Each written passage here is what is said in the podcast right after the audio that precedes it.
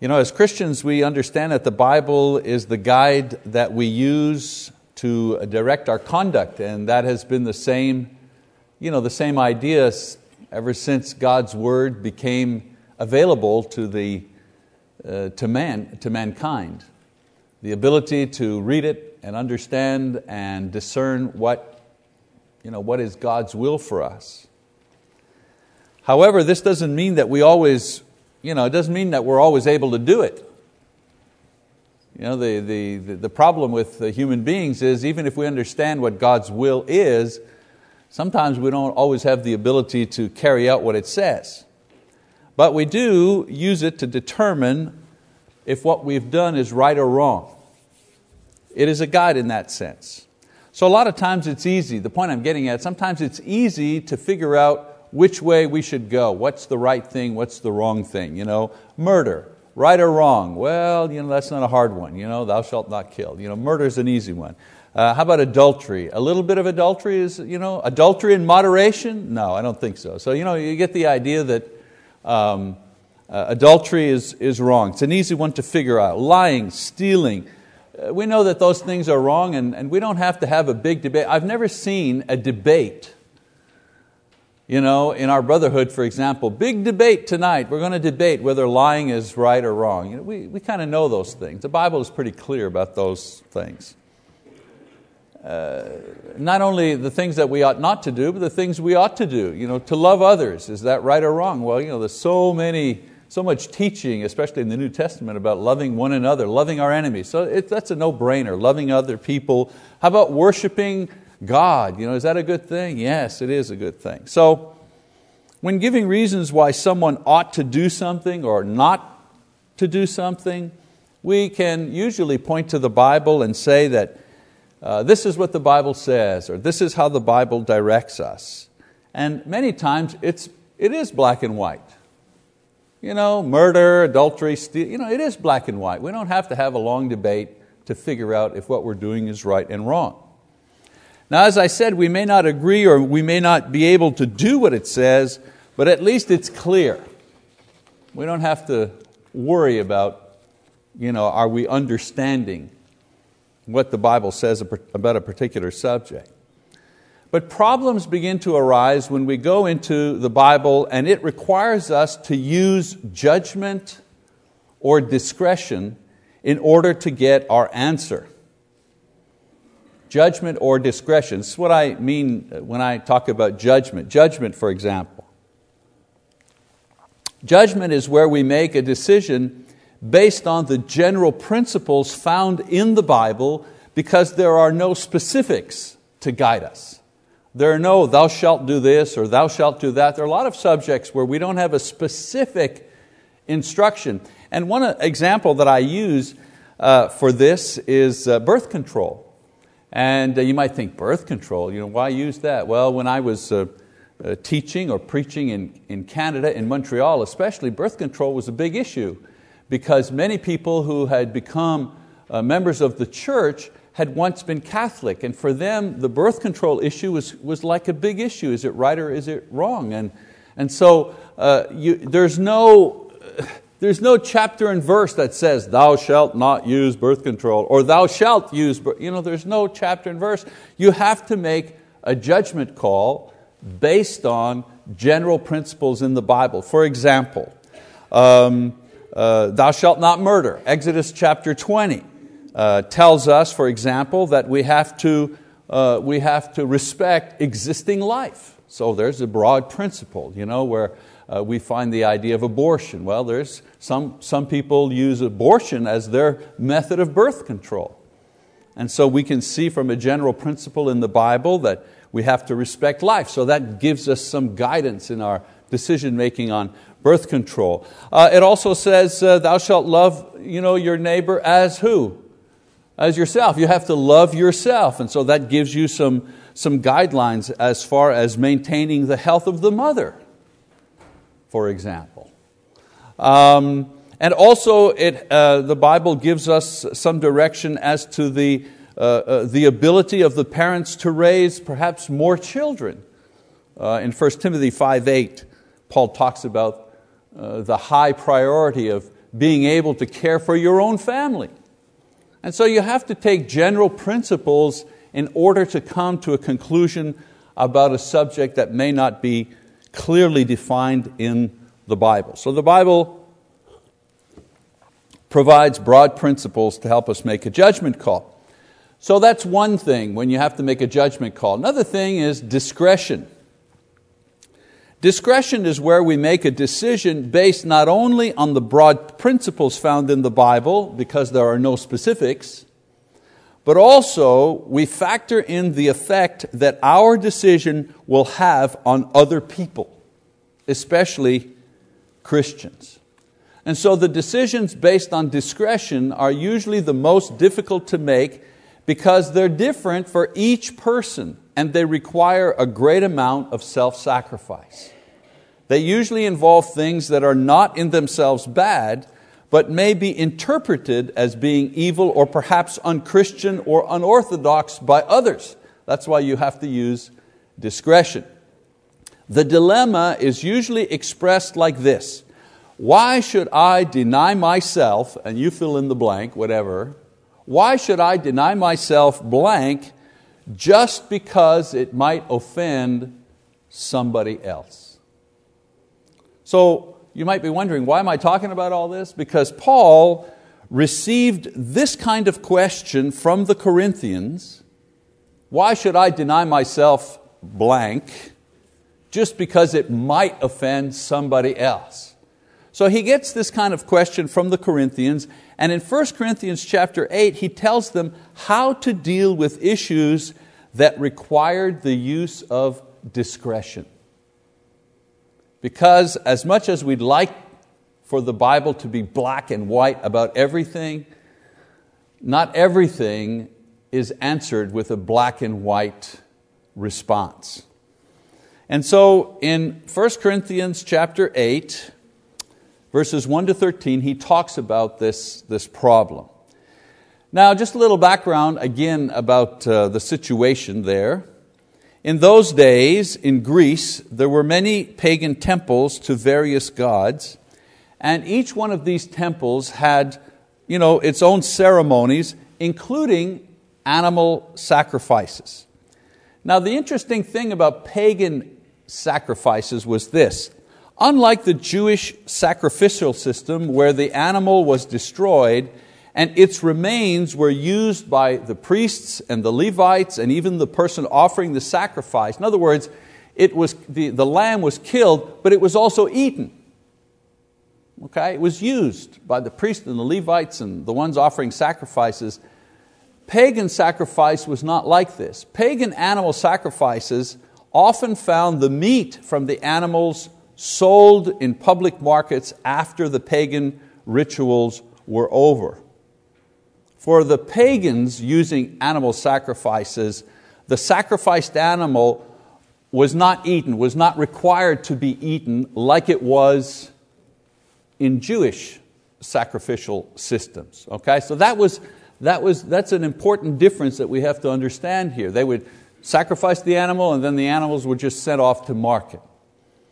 So the problem then was that there were some Christians who were buying meat at the market where some of this type of meat had originally been used in pagan sacrifice.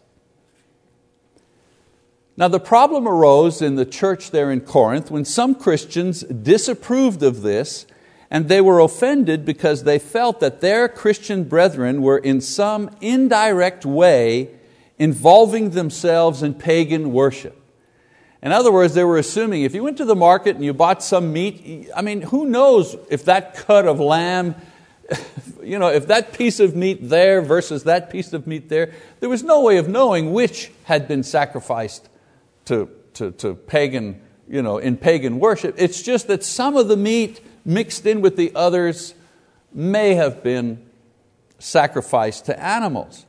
And so some disapproved. They said, Boy, if you're, if you're doing this, you're enabling, if you wish, pagan sacrifice in some indirect way. So if you buy this kind of meat, they said, you know, you're part of the system. You're supporting that system.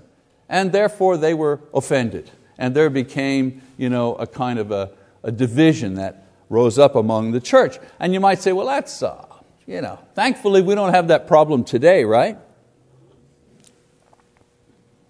Well, I can tell you there are some Christians who will not shop at certain stores, for example, because that company pays benefits to the partners of gay employees. I'll give you an example. Um, the company that was probably the first to supply benefits to the partners of gay employees was the Disney company. The Disney company, ratio wise, has probably more gay employees than any other corporation in America. And yet, does that mean we're not going to watch The Lion King? See what I'm saying? You're going to the movies? You're, you're letting your children watch The Lion King? Well, boy, that's produced by a company that has practices that I don't agree with, and you're, you're indirectly supporting a company that you're supporting gay rights. So, you know, I mean, I could repeat this example over and over again. You know? Someone that supports some company that sells hardware, whatever, to the military, and they're, and they're pacifists, and they're saying, well, I, I don't agree in war, I believe all killing is wrong, we should never be involved in war, and you're buying, you know, uh, you're buying a, a blender from a company that also has contracts with the military? You're indirectly supporting war and I'm against war. You see, it's very easy to go down that road, even today. So, in teaching them, Paul deals with two issues here. The first is the specific issue. Okay, the specific issue.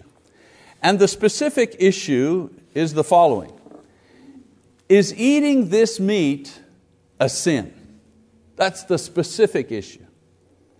This was the debate that the brethren were having, and Paul addresses this in different places in the chapter, in verses 4 to 6 and in verse 7 to 8. Concerning this question of sin, he says three things. So let's go to chapter 8, begin, beginning in verse 4. He says, Therefore, concerning the eating of things sacrificed to idols, we know that there is no such thing as an idol in the world, and that there is no God but one. For even if there are so called gods, whether in heaven or on earth, as indeed there are many gods and many lords, yet for us there is but one God, the Father from whom are all things, and we exist for Him and one Lord, Jesus Christ, by whom are all things, and we exist through Him. So, the first thing he says about it is that only those who practiced idolatry are guilty of idolatry. The ones that go to the pagan temple and worship at the pagan temple and participate in the pagan sacrifice, he says, they are the ones that are guilty of idolatry.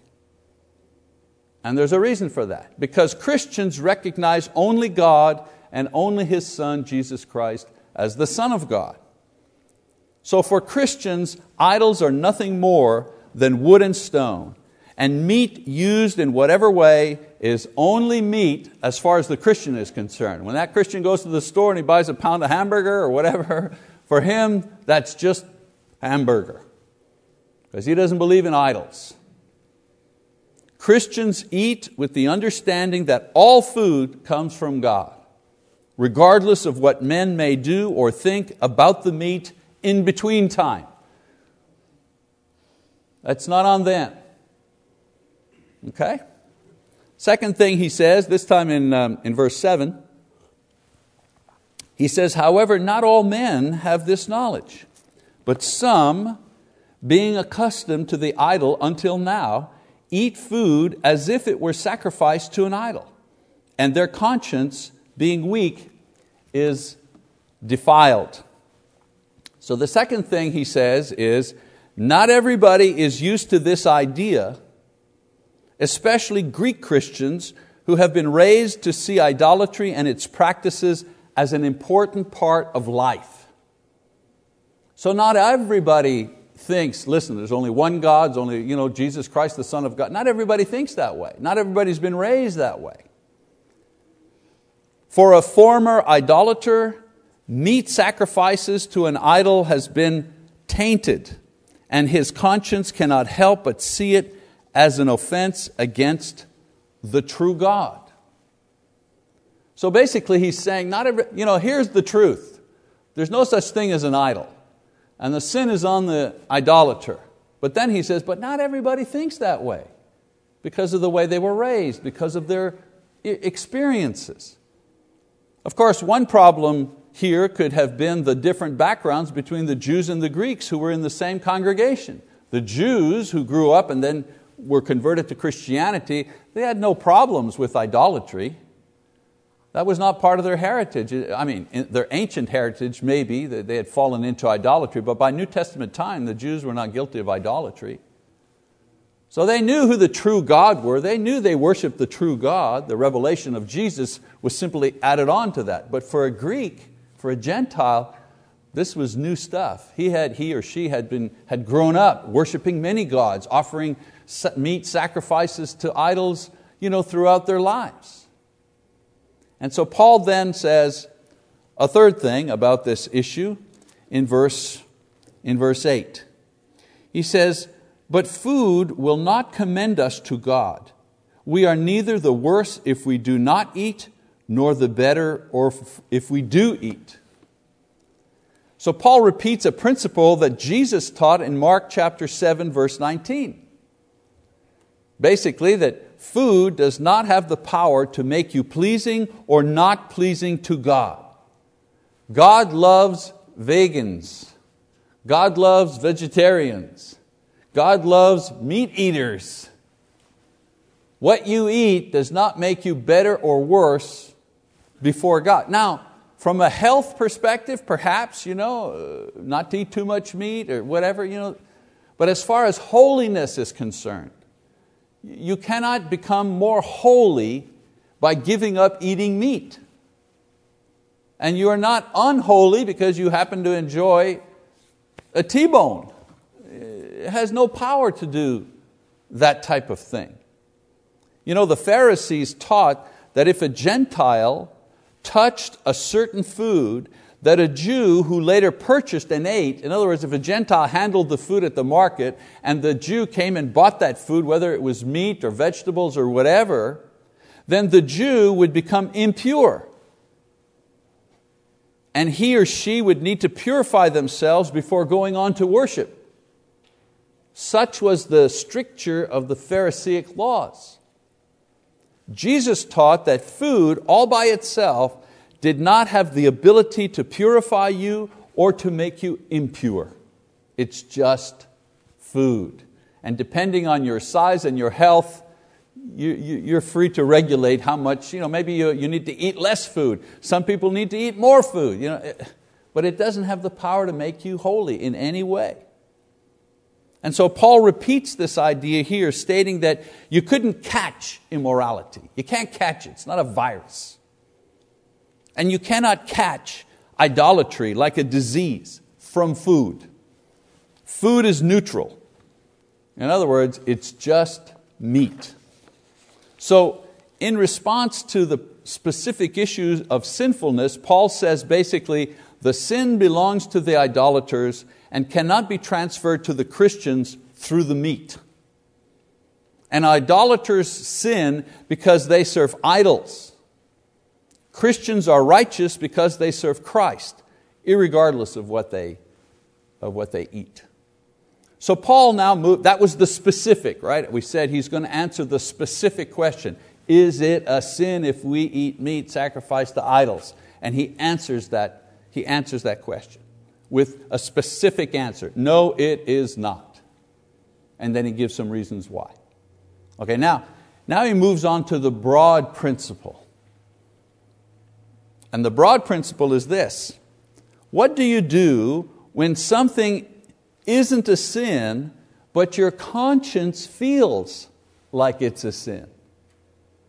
See, that's a trickier, a trickier idea. Sometimes we feel guilty, and rightly so, because according to the Bible, we're doing something wrong. If you embezzle your company and you feel guilty, well, you should. If you cheat on your taxes you know, and you, you, you fail to report income and you, know, you just cheat so you don't have to pay too many taxes. And then after you're kind of feeling guilty, well, you should. That's what your conscience is there for, to make you feel guilty when you do something wrong. But sometimes we feel guilty and the Bible doesn't condemn necessarily our activities, just our conscience. That happens a lot. So this was the problem here. Paul has told them that there's no sin in eating this meat, but there are still some in the church who feel guilty about it. What do we do about that? Again, his teaching is kind of spread out throughout this chapter, but he does give three answers, three specific ideas to this particular problem. First of all, we have to go back to chapter 8 in verse 1, 2, and 3. So let's Let's read 1, 2, and 3. First thing he says is that love is higher than knowledge. So, verse 1, 2, and 3 says, Now concerning things sacrificed to idols, we know that we all have knowledge. Knowledge makes arrogant, but love edifies. If anyone supposes that he knows anything, he has not yet known as he ought to know.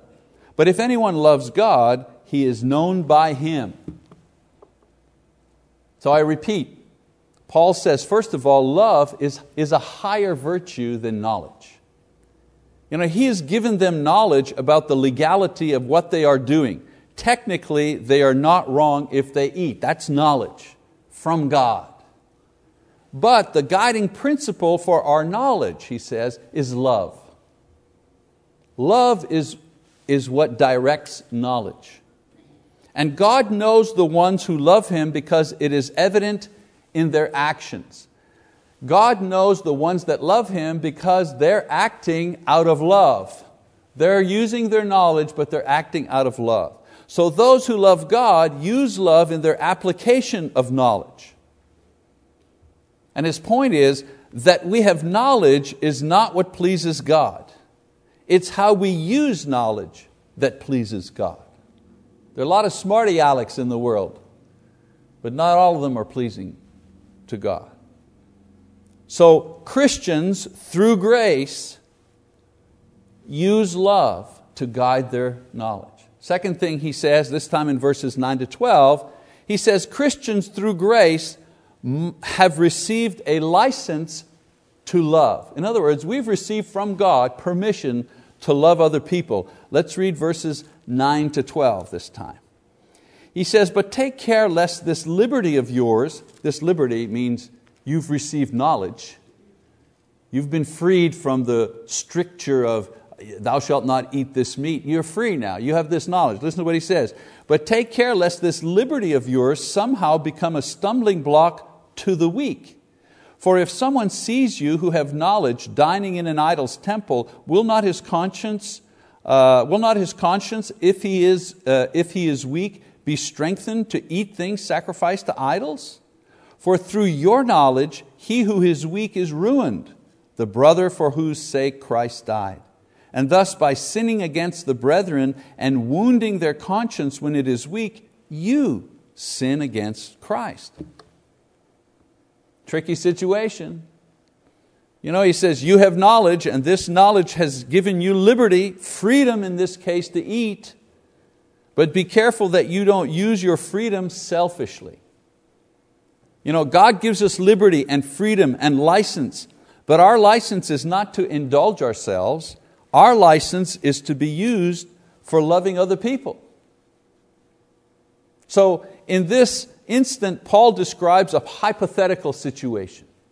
He says, What if you use this freedom to indulge in this food, and a brother with a weak conscience copies you? You know, the idea is, well, if he can do it, I can do it. But in doing so, he realizes that his conscience will just not permit it. And he feels worse.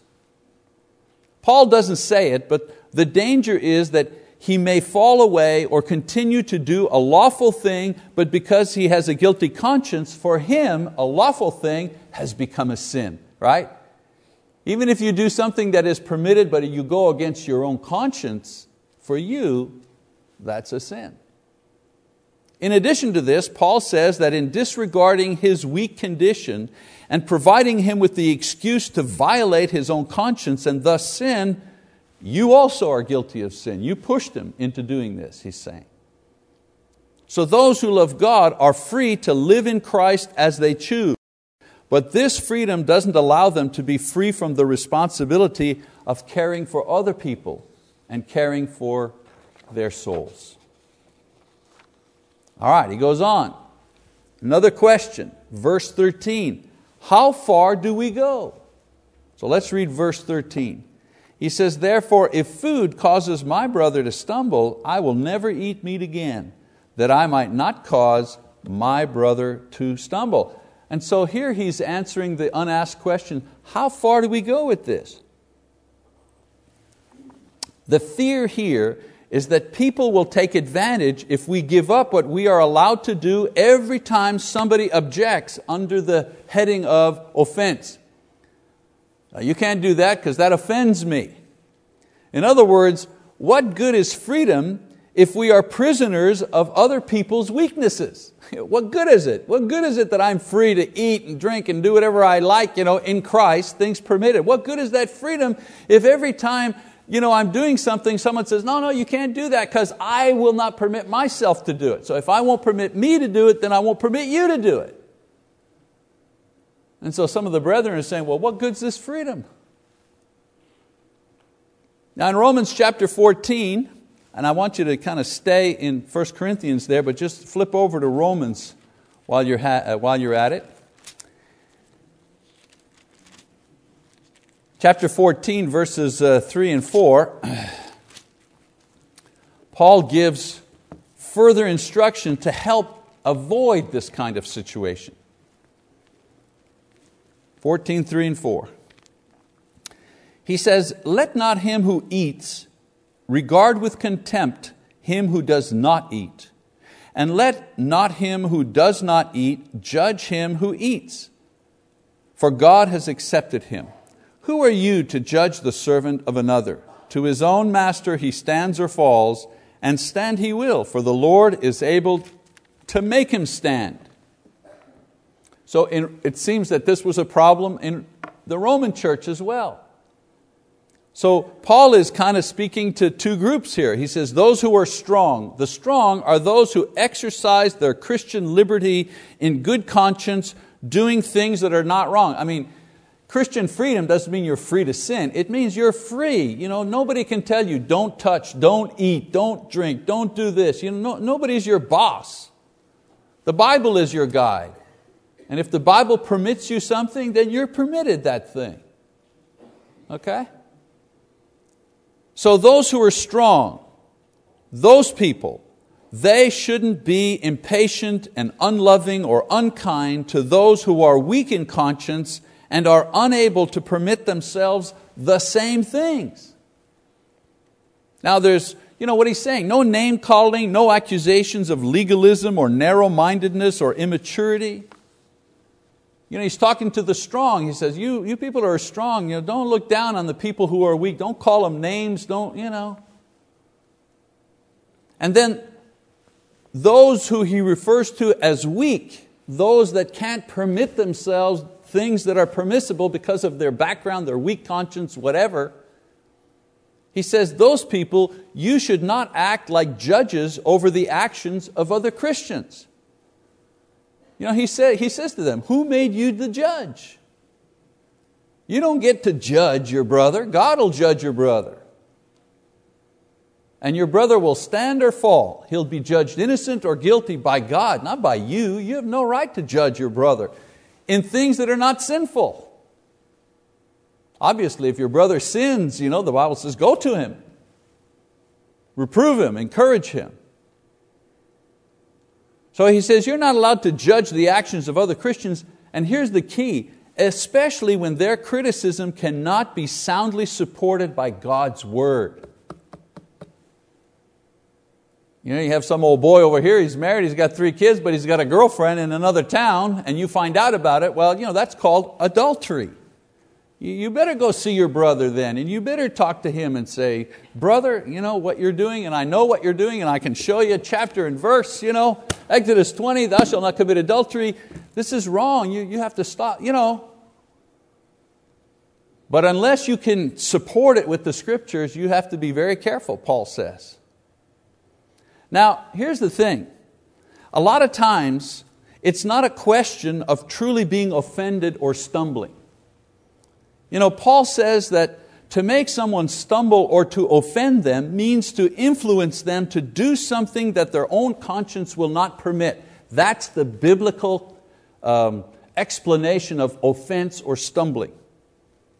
So sometimes the strong use Christian freedom as an excuse to act or indulge in worldly activity, like gambling, for example, or vices, without feeling guilty. They say, Well, I'm under grace, I can do this, God will permit me a little, you know, I can cross the line because I'm under grace. Sometimes the strong, you know, they use their freedom just a little too, they're a little too free. They think freedom means I have the freedom to indulge in vices without consequences. And the sin there, believe it or not, the sin there is not indulging in the vice. The sin there is pride.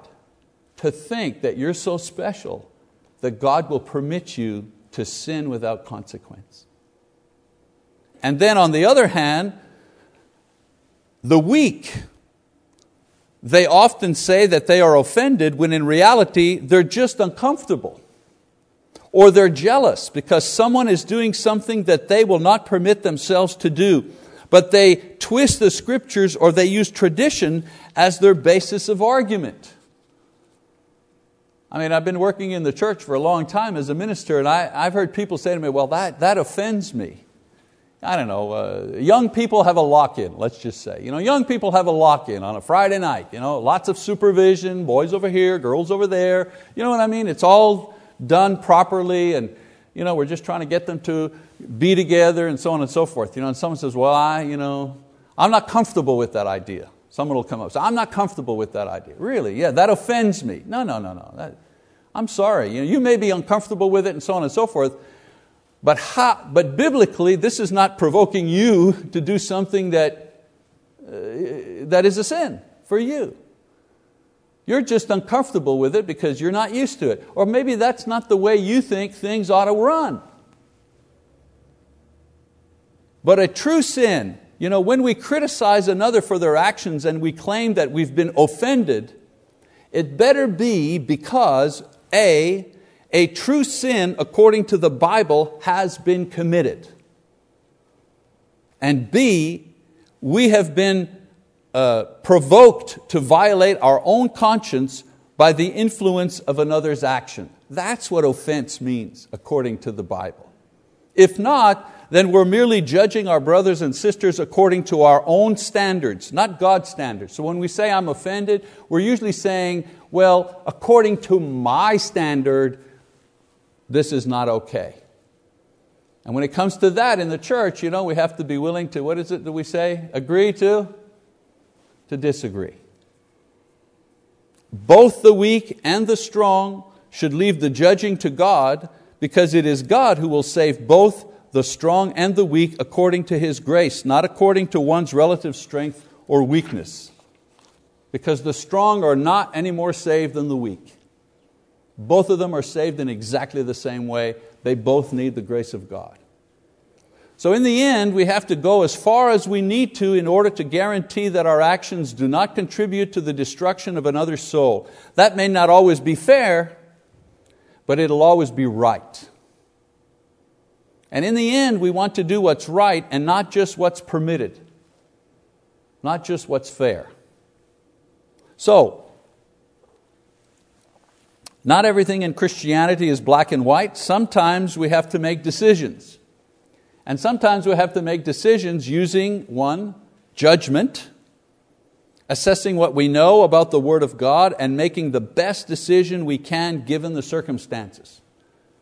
You know, do I move to, do we, do we sell the house and move over here for the new job or not? Well, there's nothing in the, Bible. we want to do God's will, so we have to use a judgment call. And B, sometimes we have to use discretion. Not only using what we know about the Bible, but measuring the impact of our decision on the faith of someone else. For example, do I take job A or job, you know, do we sell the house and move to X place so I can get a, a better job, you know, and it'll pay $20,000 more? Well, sounds good. But then you start, you know, you look at the town that you're going to, for example, oh, there's no church there. Well, that doesn't happen much in the United States, certainly in the southern, you know, pretty much any town you go to here has got a, a, a congregation of the church. But up in Canada, for example, you know, somebody will move to a town that'll have 50,000 people or something, you know, there isn't a church for 100 miles, 200, 300 miles. So now, you, hmm, I've got three young kids, I've got a wife and a family, I don't know anybody, there are no members of the church there, there isn't even a church there. Now what I'm weighing is, hmm, $20,000 more in salary, no church life. I stopped going to church. Can we survive just the family having worship by ourselves you know, every Sunday? Hmm. I could do it one Sunday or two, but could I do it one year, year in and year out? Do I have the ability to start a church if there isn't? You know, that's discretion. That's how you use it. Paul teaches that we must not only consider what is lawful in order to please God, we must decide what is loving as well. Is that really loving my children and my wife to isolate them from other Christians? You see? So we need to remember that when God chose to save us, He didn't do it based on the law. Because according to the law, we should have been condemned and left to suffer in hell if it was according to the law. If salvation was based on the law, then all of us would have to be perfect in order to be saved. Right? No sin. You can be saved according to the law, you just you mustn't break it. Not even one time. I mean, that's how Jesus did it.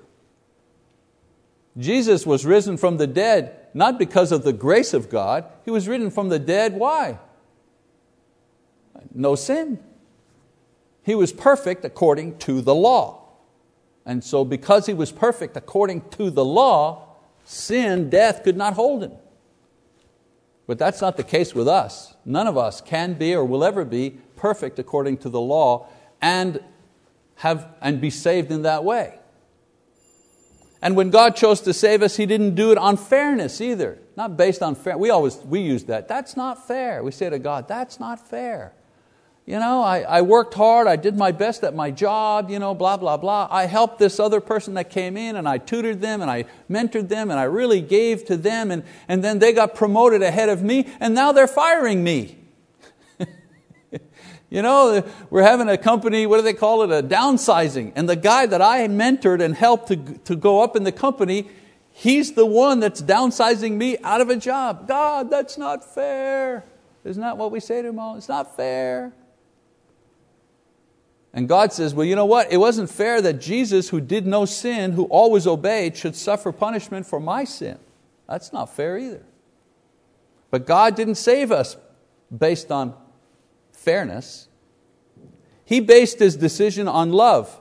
What was necessary in order to guarantee the salvation of our souls? Love. And that's the basis upon which our decisions should be made. We need to ask God to forgive us and to help us to mature spiritually.